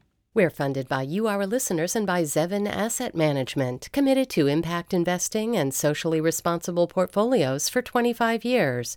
Learn how to invest sustainably at Zevin.com. The Red Sox topped Atlanta 7 to 1 last night at Fenway Park. The teams will meet again tonight. Team USA will play the Netherlands tonight at the Women's World Cup. It's a rematch of the 2019 final, which the U.S. won. A high near 90 today under sunny skies. Tonight, some clouds move in and it only falls to the low 70s. Tomorrow, even hotter with highs in the mid 90s. There's a chance of afternoon showers and a storm. Right now, it's 72 degrees in Boston. You're with WBUR. Support for NPR comes from this station and from Raymond James, a firm focused on transforming lives, businesses, and communities through tailored wealth management, banking, and capital market solutions. Learn more at raymondjames.com. From Indeed, Indeed is committed to helping businesses of any size attract, interview, and hire candidates all in one place. More at indeed.com/npr. And from listeners like you who donate to this NPR station. It's Morning Edition from NPR News. I'm Leila Fadel. And I'm Steve Inskeep. If you break your arm, you go to the doctor. And if you have insurance, they would usually pay. Many people report a much harder experience when they seek mental health care. It's hard to find treatment in network and hard to get insurance to pay. President Biden yesterday said health insurance companies are not fully following the law. He's proposing new regulations that would push companies to try harder and pay up. You get referrals to see mental health specialists, but when you make the appointment, they say, I can't see you until your doctor submits the paperwork and gets special permission from the insurance company. Give me a break. NPR's Yuki Noguchi was listening to the announcement yesterday and is on the line. Good morning. Good morning, Steve. What's the White House trying to do? It's trying to strengthen existing policies that are already in the books, and it wants to do so by closing loopholes that have left patients with too few options for mental health care covered by insurance. And, you know, historically, insurance didn't cover care like therapy the same way it did physical care like surgery. And a landmark 2008 law tried to change that, but insurers found ways around it. For example, it might appear as though an insurer has a network of mental health professionals, but in fact, many of them might not be taking new patients patients or are no longer practicing or are too far away.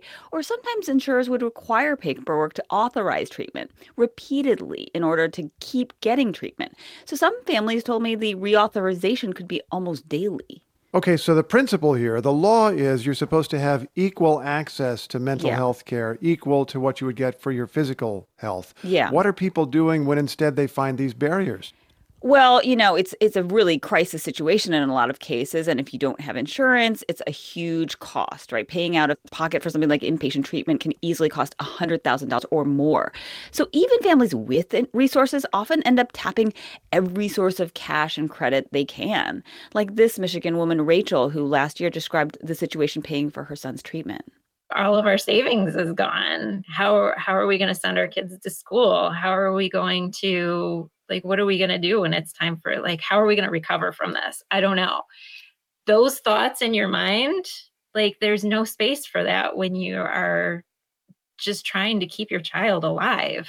You know, and Steve, out of desperation, some families even impoverish themselves to qualify for public insurance like Medicaid, and some forego care and let conditions worsen into a bigger crisis or end up in the ER. But all of this is happening under an existing 15 year old law, as you mentioned, that I know has also been updated more recently. So, what does the White House propose to do about that? Well, it's trying to address the fact that there's not a lot of good data or even clear definitions to track how these policies affect patients. So it really hasn't been possible to hold insurers accountable. And the White House also wants better reimbursement for the doctors and therapists who provide this care. And the hope there is that maybe that will draw more people into the profession. Oh, that's what I would have assumed was part of the problem is just not enough mental health care providers to go around. Yeah, absolutely. Right. At a time when mental health crises are really on the rise, um, you know, there aren't enough professionals to take care of them. And that's something that's going to take a lot of time to solve. And even the president acknowledged that, you know, while with these policies, he wants to address insurance problems, there are still lots of problems with access to care generally. NPR consumer health correspondent Yuki Noguchi, thanks so much. Thank you, Steve. And since we've raised mental health, let's mention this. If you or someone you know is in crisis, call or text 988, three numbers, 988 for the National Crisis Lifeline. The White House announced a historic deal earlier this year to help keep America's two biggest reservoirs from drying up. It's paying cities, farmers, and other water users a lot of money to take less water from the Colorado River. But in the place that uses more water than any other, there's deep skepticism about whether the plan will work long term. KUNC's Alex Hager reports. Farmer John Hawk steps out of his white pickup truck and pulls on a ball cap to keep the baking summer sun out of his eyes. He's looking out over neatly divided squares of green while a tractor works the dirt nearby. It's a business, it's an industry that is, you know, in my case, four generations going on five. We're in California's Imperial Valley, which produces about $3 billion each year in crops and livestock. And the valley uses more water than any other farm district or city along the shrinking Colorado River. Climate change is putting less water in, but people have not done enough to take less water out. When states and the feds look for ways to cut back, this is an obvious place. Do we need to conserve? Absolutely. We need to conserve, but we need to be paid for the conservation. Water law in the West says that people who started using it first will be the last to face cutbacks in times of shortage. It's a system that mostly excludes Native Americans, who were here before anybody else, but it leaves imperial farmers with some of the most legally untouchable water rights in the West. So farmers like Hawk say the valley's legal rights mean other places should be on the hook to conserve water first. Don't crowd to the front of the line. It doesn't work. And you'll get a fight out of me. I'll grab you by the neck and say, listen, pal, you pay your dues just like our forefathers did. But if you do it fairly, Hawk says the rest is relatively simple. Want farmers to adopt new technologies that use less water? Pull out your wallet. We could use drip or use sprinklers, but you got to remember that the cost goes way up in a crop. And so, how are we compensated for doing that? In May, the federal government said it would pay farmers to use less water. That could look like methods farmer Alex Jack is already using. Jack is walking into a field of alfalfa hay watered through drip irrigation, which waters the notoriously thirsty crop more efficiently. It's like farming with an eyedropper. It's just uh, incredible preciseness for each plant. But it takes gear that isn't cheap. If you go back and get your grandma's car that had a big V8 in it and everything else, not very good gas mileage, it was big, made out of steel, very heavy, clunky. Nowadays, you look at that car and think, oh my God. Well, unfortunately, a lot of farmers are still driving their grandma's cars, so to speak, when it comes to irrigation. It's not clear yet exactly how much money is in the three year federal deal, but it could bring hundreds of millions of dollars to help upgrade equipment. Tina Shields works for the Imperial Irrigation District, which represents the farmers and decides how the money gets spent. She says even a big check would not solve the problem overnight you can't make everybody happy. I mean, if you have 10 farmers, you have 10 different opinions on what the best program is because they're going to advocate for what works for their business model. Three years from now, the agreement to pay farmers to use less water will run out, and the Imperial Valley will still have the same water rights it does now. Those rights will give them a lot of leverage in negotiations over how to share the Colorado River going forward. Those negotiations will likely only get more difficult as climate change shrinks a river that already can't supply everyone who wants to use it. For NPR News, I'm Alex Hager in the Imperial Valley, California.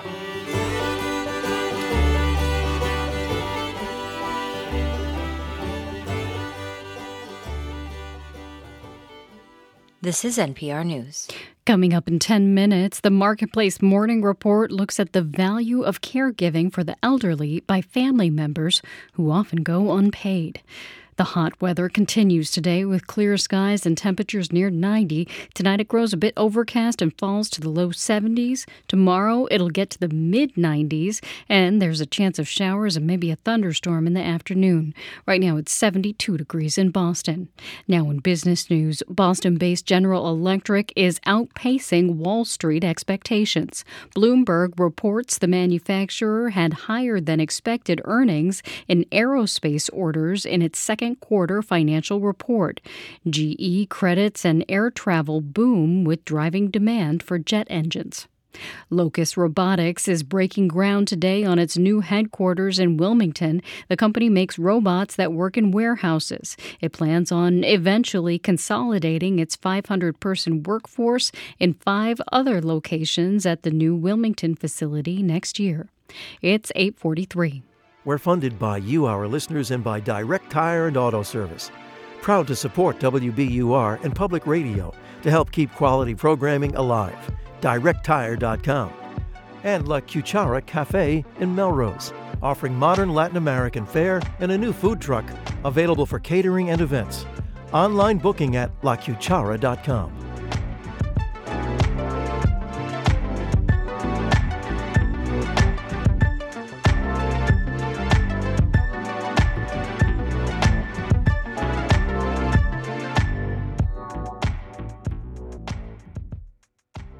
This is WBUR's Morning Edition. I'm Rupa Shenoy. More than 8,000 NAACP delegates are in Boston for the group's annual convention. It begins today at the Boston Convention and Exhibition Center in the Seaport with the theme of Thriving Together. This in a city with an infamous history of racism and wide ongoing disparities. Sheena Collier is the founder of Boston While Black, a network of local professionals and activists, and she joins me now. Sheena, why is it such a big deal to have this convention here? And what role did local organizers play in bringing it here? I think it's a big deal because of the national conversation that's always happening around Boston and whether we are or not a welcoming place for people of color, particularly Black people. So having this decades old civil rights organization choose again to come here after not being here for, I believe, over 30 years, for some is a kind of a marker of has Boston moved forward? Have people decided this is a place that they want to be? And so, really, the focus uh, should be on the work that has been done locally since the last convention was here in, in, in 1982, and particularly more recently, to create an environment where the convention coming here is even being celebrated.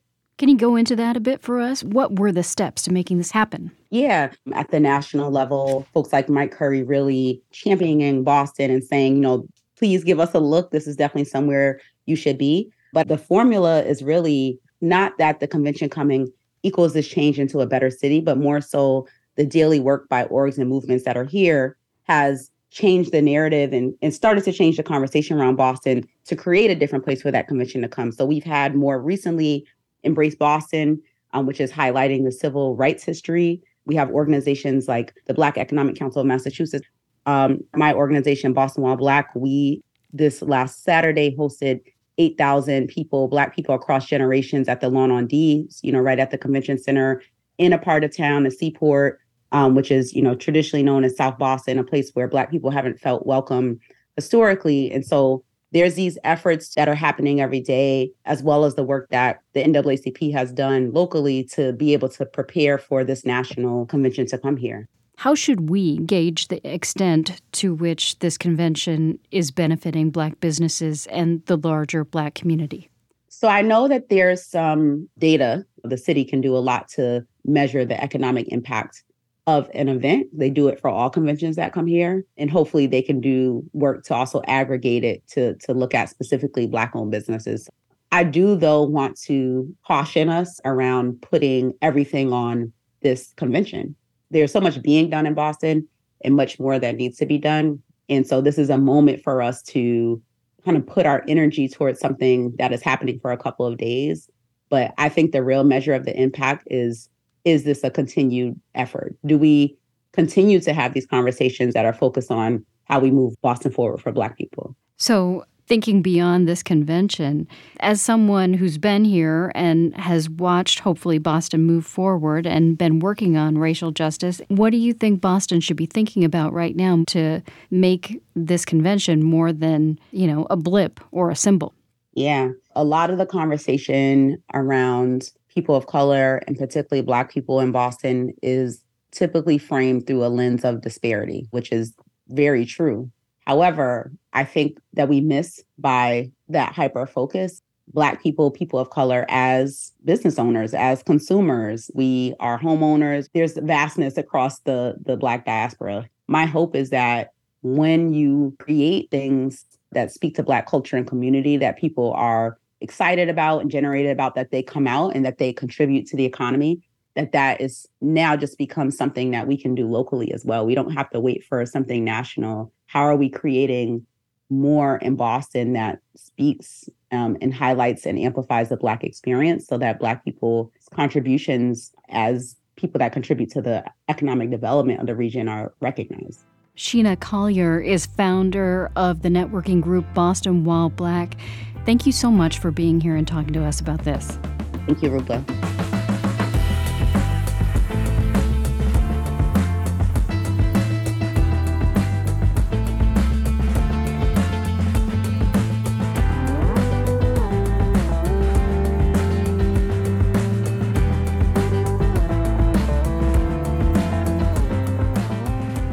Coming up at the top of the hour on WBUR, it's the BBC News Hour. They'll have the latest on the massive wildfires burning in Greece, Italy, and Algeria, and their connection to climate change, plus the link between screen time and a child's educational development.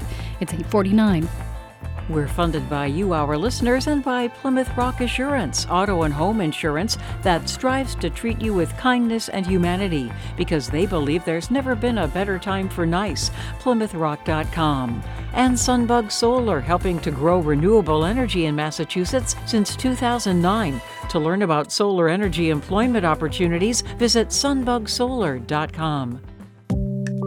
Poet Terence Hayes continues to chew over the sonnet in his most recent collection. So I'm very aware, and I say in my teaching to my students, about bending the rules so that we know that there was a rule to be broken. Otherwise, it's, it's anarchy. I'm Mary Louise Kelly. We speak with the award winning writer about his new collection, So to Speak, on All Things Considered from NPR News.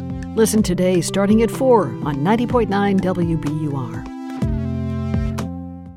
Here's a look at some of the stories we're following this Wednesday morning. The Federal Reserve is expected to raise interest rates again today, bringing them to their highest levels in over two decades. House Speaker Kevin McCarthy says he may begin an impeachment inquiry into President Biden over unproven claims of financial misconduct. And the water temperature on the tip of Florida has been over 100 degrees for two days in a row, possibly setting a new record for hottest seawater ever recorded. Stay up to date on the news all day here on 90.9 WBUR and on the WBUR app. WBUR supporters include the ICA Watershed in East Boston. Ride the water shuttle to see art on both sides of the harbor. Tickets at icaboston.org. Sunny and near 90 today. It grows partly overcast tonight and will be in the low 70s. Tomorrow, even hotter, mid 90s, with a chance of afternoon showers and maybe a thunderstorm. It's 73 degrees in Boston. A lot of people helping you later in life do it for no money. Marketplace Morning Report is supported by the new Glassdoor app. Professionals can now join real, anonymous conversations within their company, industry, and communities and get answers about careers on Glassdoor. And by Indeed, a hiring solution that helps businesses attract, interview, and hire candidates in one place. More at Indeed.com/hire. I'm David Brancaccio in New York. First, there's now a tentative deal between the Teamsters Union and United Parcel. The next phase begins in earnest on Monday, going through the nitty gritty with 340,000 union members. Union leadership see the deal as a defining moment for the wider labor movement. Business groups, which had been worrying about what a UPS strike would do to supply chains, are, expl- are expressing relief. Marketplace's Nova Safo has more. The talks between UPS and the Teamsters had stalled for three weeks and resumed yesterday. At stake, a strike that could have cost the economy billions of dollars.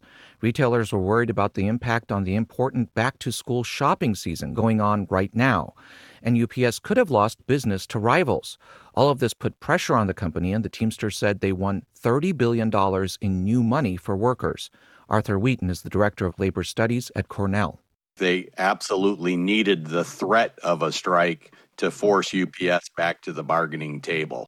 Wheaton says the deal, which apparently raises pay as much as 48% for part time workers, will likely set a precedent.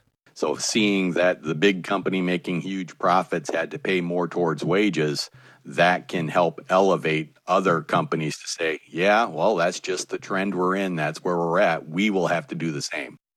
Unionized UPS workers will have until August 22 to vote on the deal. I'm Nova Safo for Marketplace. The advertising slump at Google Alphabet has come to an end. Ad sales were up 3% more than expected in the April through June quarter. This is partly the recession that never came, but also a sign of Google's enduring strength despite artificial intelligence powered competition breathing at the door. Marketplace's Lily Jamali has that.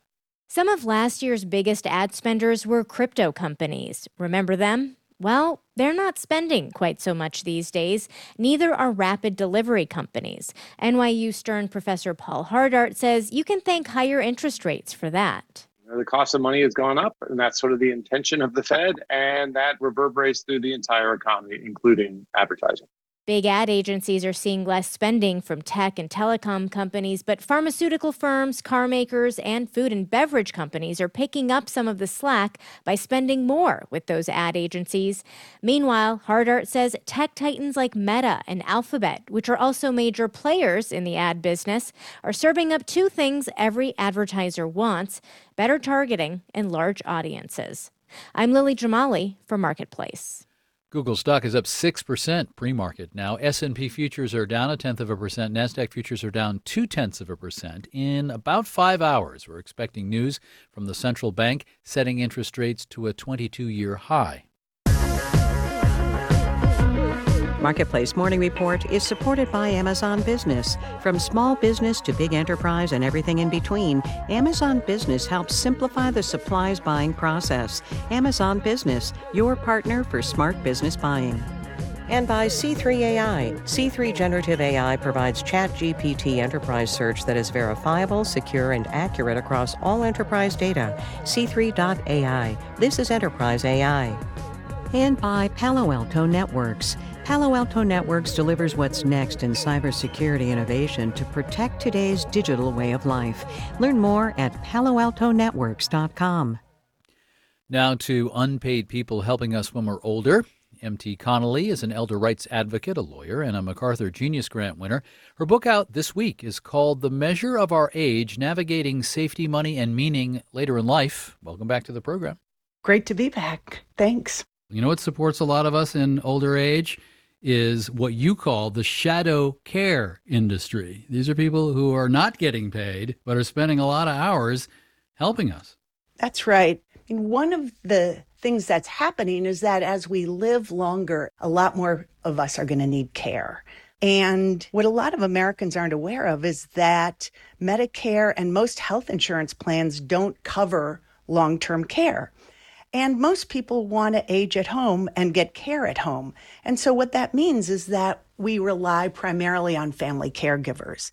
And it's a, an astonishing number of them. Approximately 40 million family caregivers are providing a significant amount of care with an estimated value of about $500 billion a year and similarly an estimated cost to them in lost income of $500 billion a year. Right. So if you don't have a broken hip, you're living along, but you can't live alone. Medicare is not going to pay for that in these United States. That's correct.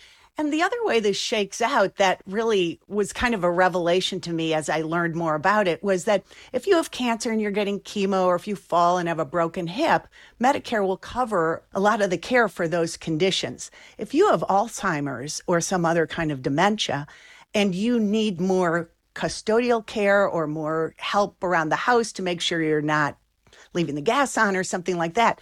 Medicare doesn't cover that. And so families are really pretty much on their own for cognitive incapacity kinds of care. By the way, of that 40 million people who are in this shadow care industry, if you want to call it that, this isn't looking in on dad or mom on a Sunday. The definition of someone who's a caregiver in that 40 million statistic is someone who's really investing a lot of time. About 24 hours a week. Yes, it's Ooh. it's really significant. And I think one other thing about caregiving is that it ends up being too much of a solo activity when really it should be a team sport. Yeah, I mean, it really does have to get thought out. I was talking to a physician not too long ago, and they always talk about there's often a kid who's doing most of the caregiving, and the other kid who lives three time zones away is the one with the biggest, deepest, sharpest opinions about mom or dad's care. One of the things that's critical is for us to think about and prepare for aging much sooner than we do. And then to have those conversations as families and in our relationships to say, okay, what's expected of whom and what's fair in terms of the allocation. Yeah, difficult but important conversations. M.T. Connolly's book, The Measure of Our Age Navigating Care, Safety, Money, and Meaning Later in Life. Thank you very much. Thanks for having me, David. And in New York, I'm David Brancaccio. It's the Marketplace Morning Report. APM, American Public Media. Near 90 and sunny today. It only dips to the low 70s tonight, and some clouds will move in. Tomorrow, a heat advisory goes into effect for most of the area. It'll be in the mid 90s with a chance of afternoon showers and maybe a thunderstorm. Right now, it's 74 degrees in Boston, and the BBC is coming up next.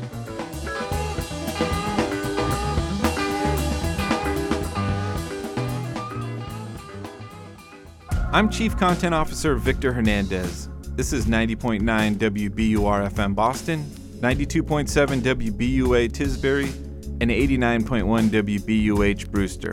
Listen anytime with our app or at WBUR.org. WBUR, Boston's NPR news station.